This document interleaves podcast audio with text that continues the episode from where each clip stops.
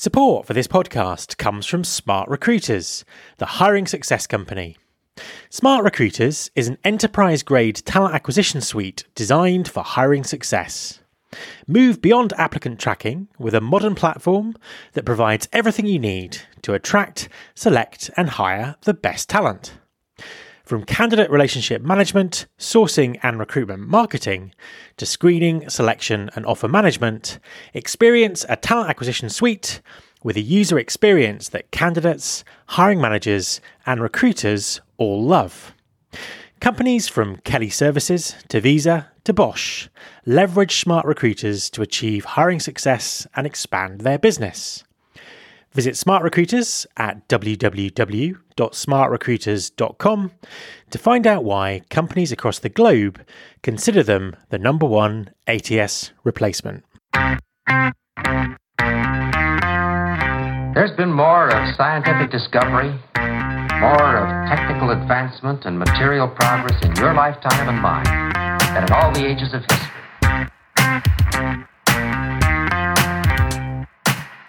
Hi everyone, this is Matt Alder. Welcome to episode 141 of the Recruiting Future podcast. I'm a strong believer that effective storytelling is the key to outstanding talent acquisition. Whilst there's an increased focus on content marketing in our sector, I fear we're a long way behind other industries. Time for some outside help. I'm delighted to have Shane Snow as this week's guest. Shane is a global best-selling author who's written for publications which include Wired, Forbes, Fast Company, and The New Yorker. He's also a business storytelling genius and founder of content marketing platform Contently. In the interview, Shane shares his thoughts on how he can improve storytelling for recruiting. We also discuss his new book, Dream Teams, which already has my vote for Business Book of the Year. Enjoy. Hi, Shane, and welcome to the podcast. Thank you for having me. I'm happy to be here. So, it's an absolute pleasure to have you on the show. Could you introduce yourself and tell everyone what you do? Yes, my name's Shane Snow. I'm originally from a small town in Idaho in the western US, and now I live in New York City. And what I do, the, the way I've been describing it lately is I my dad's an engineer, and I grew up taking apart car engines and other various things and learning how they work and putting them back together. So a lot of fixing cars and fixing plumbing and, and all sorts of things. And uh, and when I decided that I wanted to be a journalist, I kind of decided that that's what I was going to do, but with uh, with uh, topics about life. And uh, and I've mostly focused on business and science journalism. And and increasingly those have converged where I'm really interested in sort of picking apart how human behavior works and how that can make us better in business or in life. And uh, in the meantime, I've, I've, started a couple of businesses, one that's been pretty successful. It's called Contently. And uh, that's been running the last eight years with a couple of partners of mine. And I have used journalism and this same kind of take things apart and put them back together thing as an excuse to become a better businessman, and I've, I've written a few books out of that. So uh, what I love is exploring things, understanding how they work, and then teaching people about them. And uh, and so I like bringing people along the journey with me. And uh, yeah, that, that's how I describe it. Fantastic. Um, and I, I, want to come back and talk about your latest book uh, a little bit later because I think it's very relevant to everyone listening. But before I do, I, just wanted to explore the theme of business storytelling a little bit further. Uh, I think it's something that, that we're talking about a little bit in the recruitment space, but but perhaps not as much as in other areas of business.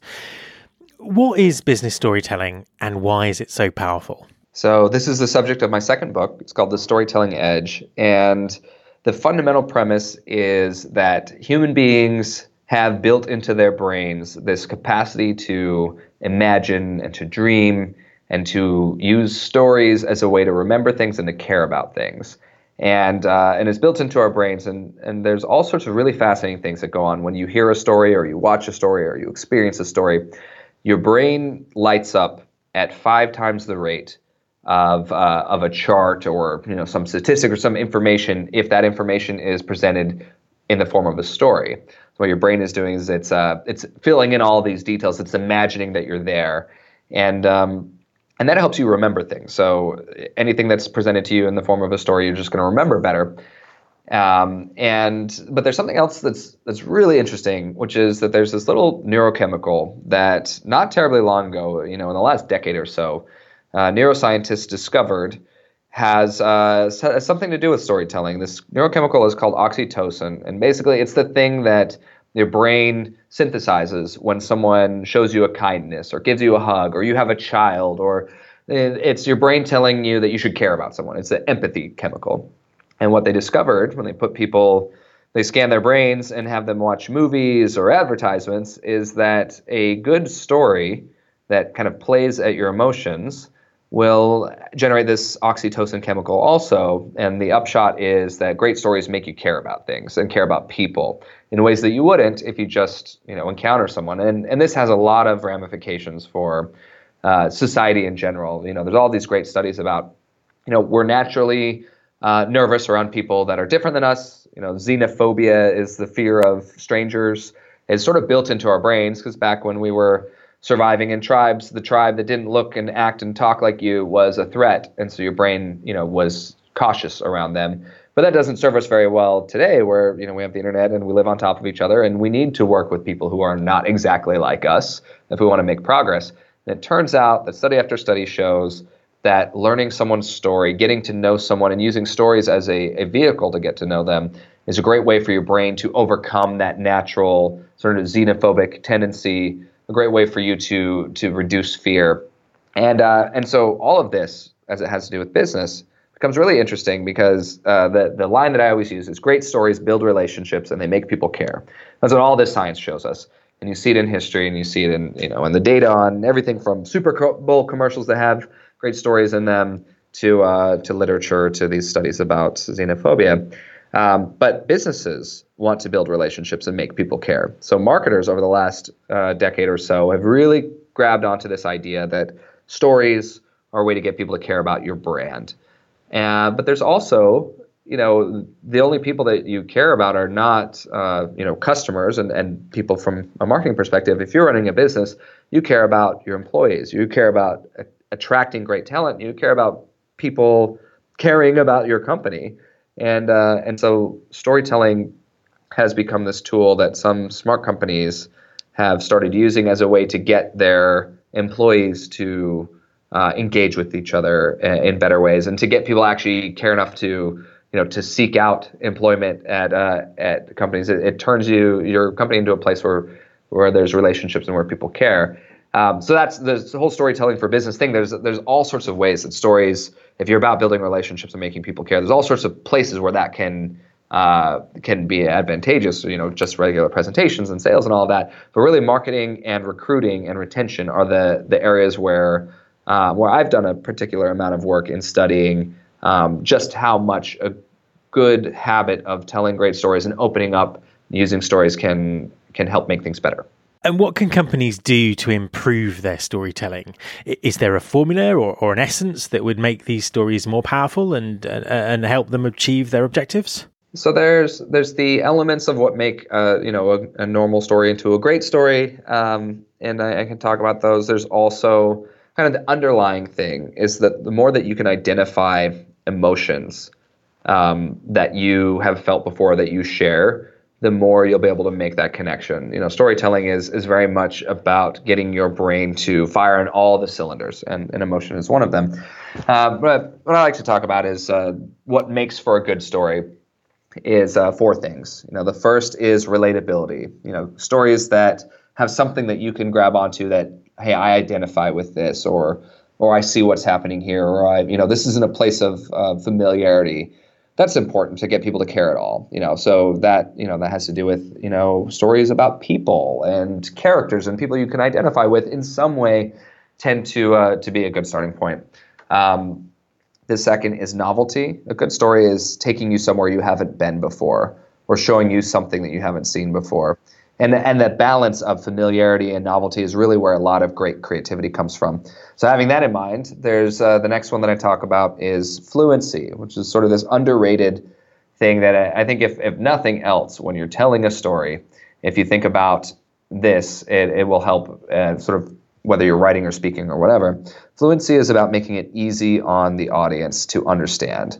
So we we tend to say that uh, or think that you know great writers use big words and, and great story, storytellers you know have really complex narratives and turns out that the most popular stories tend to be at lower reading levels and they tend to be easier to get through. I always talk about Star Wars. Star Wars in part was so great because it uh, moved so quickly. And, um, you know, at a time when movies sort of took their time between cuts and scenes, Star Wars pulled you through and you felt like, you know, you're, you're experiencing this and you don't have to think about things. And, you know, so writing that has, uh, you know, sort of difficult to understand, uh, you know, vocabulary or sentence structure or anything like that, that it's sort of getting complex because that's what we think is good writing. That actually tends to to be harder to get through you're focusing on the mechanics, not on the story.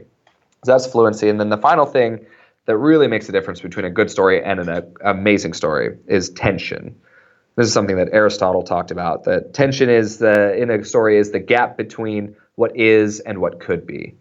And uh, and the storyteller, your job is to sort of establish that. Here's what the here's what could be, and here's what is, and in between that is the you know the adventure that the storyteller goes on. Whether you're talking about you know a business case study, we want to do this, and we need to figure it out, or you're talking about Star Wars or you know the Odyssey um, or Romeo and Juliet. You know what they want uh, is so far away from where they are, and and the story in between is what keeps you hooked and makes you care. So those are kind of elements of stories, and in a business context, a lot of times you know you're you're not telling the most dramatic stories, but uh, and that's where you know the relatability and the emotion comes in. Um, I would say to to really answer your question there's little ways where I think just using a story instead of what we're used to doing can help. And an example I'll use is in job interviews. As an interviewer, I would rather not do this guessing game of do they have the right answer to all of the checklist things. I would rather dig into someone's story. I'd rather get to know who they are and how they think and how they tick you know, to a certain point. and also for me, by the time someone's interviewing with me, they've checked enough boxes that you know we know we can they can probably do the job. But I like asking questions in interviews that get people to open up and share a story. So, when was a time in your life when you changed your mind about something difficult, or what's something that you know how to do that most people don't know how to do, and how did you learn how to do it? Things like that. That, uh, or I love actually. What do you read? You know, what do you, what did you love reading growing up? Things that that get people to start to tell their story. And this does a few things. One, it helps you to understand a little bit of, of how they think and, and get at what's underneath the resume. Um, but it also uh, it helps you to, to to like the person, and it gives them a little bit of implicit permission when they walk in the door on the first day of work to kind of bring their whole self. Like you're telling them through this process that what you care about is who they are and you want them to bring that. You don't want them to fit into some conformist thing. You're actually appreciating the fact that they have something unique to bring. So that's one example. You know, another example would be if you're on the other side of that. If you're you're doing uh, you're being interviewed and they ask you, you know, well, you know, how do you do X, Y, or Z? Instead of just answering the question, answer it in the form of a story of how you learned it or how you did it or how you observed it. Because one, they'll remember that better and two, you're actually showing that a more sort of deep understanding of what they're talking about than just if you have the exact right answers to the questions. Um, you know, another context would be you're giving a presentation to your your company, you know, about some internal thing, you know, goals or values or whatever it is. Start the presentation with a story. Sort of force yourself to do that. One, you're going to get people's attention. Two, they're going to remember. And three, especially if it's a personal story, you might just get people to start caring a little bit more about what you have to say. Um, so these are these are the kind of things where even if you know you don't have to think too much about oh is there enough tension? Is there enough you know novelty or whatever? As long as you're starting in the place where a story is the vehicle through which you can share an idea that will also get people to care and and to develop empathy. Um, just having that in mind as you're engaging throughout the you know the the business week that becomes really powerful as a habit over time so your your latest book, Dream Teams, was published a couple of months ago. I've just finished reading it, and and I have to say it's absolutely fantastic. But but far be it from me to tell everyone what it's about. Could you give us a sense of what Dream Teams is about and why you wrote it? Sure, and there's a tie into the storytelling stuff here too. A couple of them. Um, I, I wrote this book in part because I saw my role in the company that I had co-founded. I saw my role change from someone who's doing a lot of work. you know, I'm making decisions. I'm being creative. I'm I'm I'm doing things to someone whose job is primarily about picking people and helping them to do things. And uh, and basically, I was turning into a manager, into a leader, and I was feeling anxious about this. I wanted to understand what makes the difference between uh, you know a team leader that can get the most out of their team and someone who can't, and and what are the right kinds of people to you know uh, to put on the team, and how do how does a group of people solve problems better together rather than on their own? And I started examining some of the common uh, advice and wisdom and myths we have around human collaboration and teamwork. And uh, and it, it, sort of got out of hand, and I, I, was suddenly looking at not just business teams. I was looking at you know collaborations throughout history, from you know buddy cops in the 1800s to social movements in the you know the 20th century, and uh, and everything in between. You know, gangs of pirates teaming up with American Indians to save the city of New Orleans. These sort of uh, awesome stories of underdog collaborators, you know, adding up to more of the sum of their parts. And I examined the the psychology and the new science that we know now about uh, human interaction and collaboration. And, and I wanted to kind of pick apart that engine, so to speak. And uh, and so what the the book turned into is this exploration of incredible teams and what makes them tick and what makes the difference between a team that breaks through and a team that breaks down. So it turns out that most of the time when uh, when you put two heads together, they're not better than one. They're just as smart as the smartest one or the most dominant or powerful head. But sometimes two heads can be better than one. And the secret is those two heads have to be different enough that uh, they can add up to something more and, and not just be only as smart as the smartest one. And they have to engage in the right ways. They need what's called cognitive friction. You need to be able to smash ideas together and then you need to also be able to adapt and change because of that cognitive friction and that's sort of the underlying framework and then i explore all these different kinds of teams you know in and out of business and and all sorts of industries um, and uh, and the little things that make them work and the capstone speaking of the storytelling thing is uh, is the chapter on social movements and how if you need a lot if you're trying to solve a problem where you need a lot of people to get on board and you need a lot of people to collaborate what is the thing that can get people to care? What can can help get you uh, the the people that you need in order to do something uh, big and important? And uh, and I get into the storytelling stuff sort of in addition to my other book about how it uh, you know it's not the uh, the statistics about injustice that get people to to link their arms and march and uh, you know and risk their you know physical harm and their lives for a cause. It's the the story of a, a woman who won't give her seat up on the bus uh, that gets people to actually do the things that are hard and actually come together. And and so I explored that from a psychology perspective and how that actually you see. Um, really smart businesses using this as a as a vehicle to get people to care about things that are important and to actually depressurize uh, the you know the the discomfort or the intensity that happens when you do have a lot of people who are very different um, who come together. An example I'll use is uh, BlackRock, the the big investment firm. They uh, they've they've won all of these awards for recruiting. Uh, for diversity recruiting, for recruiting lots of demographically diverse people, and and uh, and helping sort of diversify their workforce um, in terms of you know all the different dimensions of diversity that the corporate world tends to talk about. Um, but they've done a particularly good job of not having that sort of go to waste because they lean into the uh, you know the truth, which is that different people who think differently are going to have conflict, and that actually that conflict can be good as long as it stays about ideas and doesn't become personal.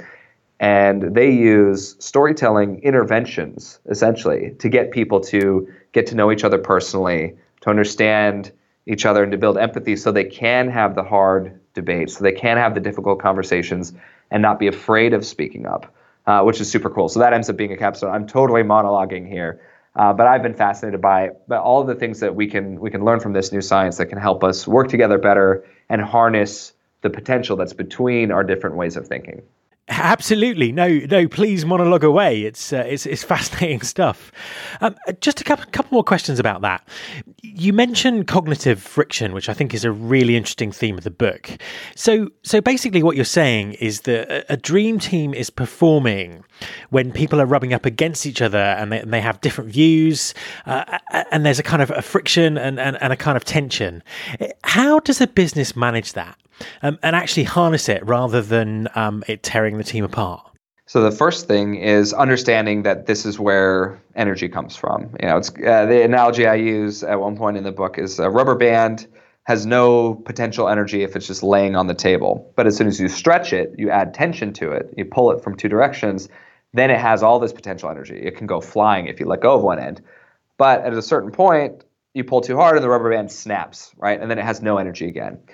And so the job of a leader or the job of a good team is to keep the sort of the discussions around problem solving in this zone where you're stretching the rubber band, but it's not breaking. So you're in this zone of possibility where is basically coming back to that. Uh, you know, you're not going to see further than the person who sees the furthest unless you actually combine your different ways of seeing things, and that is naturally going to create that tension um, or cognitive friction, as I call it. So understanding that that's where energy comes from is the starting point. That that if you avoid it because you're afraid of the rubber band snapping, you're going to lose out on potential. Um, that's the first step. And inviting, you know, different points of view, inviting uh, dissent becomes really important. And and once you start to see it as valuable, you invite it. It hurts less when someone has a different idea than you. Uh, but you know, there's there's that that stuff comes naturally when you have different people. And so you want to manage that uh, that thing, but it's it's not just about fighting or conflict. It's about the the idea that if you want to solve problems better, you need a diversity of inputs, and those things are going to naturally not line up, and you're going to need to to kind of look at them from different angles so that you can see what else is out there. And this can take the form of debate, but it can also well, let me let me start there. Actually, there's two kinds of arguments. I think there's the kind of argument where you're trying to convince people that you're right, and uh, either the person you're arguing with or whoever's around. You think of like presidential debates. You're trying to convince people that your way of how you see things is the right way. And the other kind of argument is where uh, you're all trying to find the best outcome. It's not about who's right. In fact, ideally, you find a different outcome than any one person has thought of. It's the sort of Hamiltonian ideal of Alexander Hamilton and Thomas Jefferson go into a room together with very different viewpoints. They come out with a third option. Um, that kind of argument is really interesting and really powerful. So, making any kinds of discussion around, you know, how should we solve a problem? How should we do this thing better? Framing it around this idea that the debate is going to yield the best thing. It's not going to yield a winner. And uh, and then there's all the little things that you need to do in order to make that happen. Is moderate the debate so that it's about ideas, so it doesn't veer personal, so it stays out of logical fallacy, um, and also make it so that people's individual success, their pay, their promotion, their status in the group is not dependent on them being right. It's dependent on them participating and helping push that ball forward together. Easier said than done. Um, but there's also, you know, it's not always debate. I think of a good improv comedy troupe where the uh, the job is uh, you know you're making up a, a, a, funny story on the fly. So someone throws something out there, and then everyone has to grab that and uh, and and twist it and, and run with it in a way that makes sense. And so you all have different ideas around you know how you're gonna gonna take this uh, this game. If you've ever seen Whose Line Is It Anyway or any of those you know improv shows. And uh, so someone throws something out there, and then your teammate is supposed to take that and adapt on it. Say the the thing they say is yes and. So you say whatever it is, you know, oh Johnny is uh, is dead, and you say yes, and we're still having his birthday party, and then well that's silly. So someone says, and then we're gonna do this, and it's sort of building on each other's ideas. In comedy, it's really easy because you're just trying to to find jokes, but in you know at work in business, we we often say, no, that's not how things are done, or no, that's wrong. But if we start saying, well, what if we explored this? Well, what if we said this idea that seems on the face of it, you know, out of left field or crazy or or not the way that we do things? What if we said, well, for the sake of it, let's explore this. let's say let's say yes, this is true. What else can we get out of this? And on that journey of exploring, you discover things that actually are useful. So that all of that is sort of pulling on the rubber band without it breaking. Um, but it, it does break. It breaks down when we start to get scared that if we pull, that we might get kicked out of the group, or and so we don't speak up, or if we don't have the uh, the same opinion, or you know we don't fit sort of the cultural mold, then we'll be kicked out of the group, or um, if we aren't right, then it's going to be a problem. Or if someone else is right, then that's going to be a problem, and so we need to destroy them. All of those things get you out of that uh, that mode of of pulling together. And so again, easier said than done, but that's kind of what the book is about. Is about different ways of reinforcing that idea and and sort of some strategies for for doing that, and how when you really look at history and that uh, science, the science around all this and the math around, you know, quote unquote synergy is backed up by, you know, all of our favorite stories of great teams adding up to more and doing the impossible. Final question. There's obviously lots and lots of stories um, about great teams in the book. Which is your favorite? Oh, that's a it's a hard question. Um, I think that I fell in love with uh, in the the very first chapter after the after the introduction is about buddy cops, and I fell in love with this character in history who. I don't want to spoil it for anyone who read it, so I'll try and, and speak a little bit vaguely. But uh, is someone who history has forgotten about, but that the not only was the term private eye coined after her, after something she did, um, but she she basically kicked off um, the private detective industry in the way that we know it. And she was instrumental in uh, in saving a life that actually ended up basically saving America. And it's just this fantastic story of this woman who was uh, was brought onto a, a team of detectives and uh, and became the key collaborator in this uh, this sort of dream team of, of crime fighters that then led to this this awesome sort of change in the way we think about detective work. And and I loved this story because it illustrated a few things that I then dug into in a more modern context about the advantages that we get when we start to include people who are outside of, of who we normally include in uh, in our our work. And so in this case, you know, in police work and detective work, it was all men. Uh, when they started bringing in women to help solve cases, things got better. The men got smarter. The men got better, and and it turns out that that cognitive diversity was really important. Um, but but I loved this story that I'm talking about. That's just in the book. If you if you go to the store, you just want to f- just read the first few pages of chapter one. You don't even have to buy it. I think the story is really important, but I don't want to ruin. There's sort of a surprise ending. No, I think you've left enough tension and mystery there to make people want to go and do just that. Where can people find you and your books online? So my name is Shane Snow, and that's my website also, shanesnow.com. And, uh, you know, any airport bookstore or Amazon or Barnes & Noble has uh, Dream Teams and my other books you can find on my website. Shane, thank you very much for talking to me. Matt, thank you so much. My thanks to Shane Snow. You can subscribe to this podcast in iTunes or via your podcasting app of choice. The show also has its own dedicated app, which you can find by searching for Recruiting Future in your App Store. If you're a Spotify user, you can also find the show there. You can find all the past episodes at www.rfpodcast.com. On that site, you can also subscribe to the mailing list and find out more about working with me. Thanks very much for listening. I'll be back next week, and I hope you'll join me.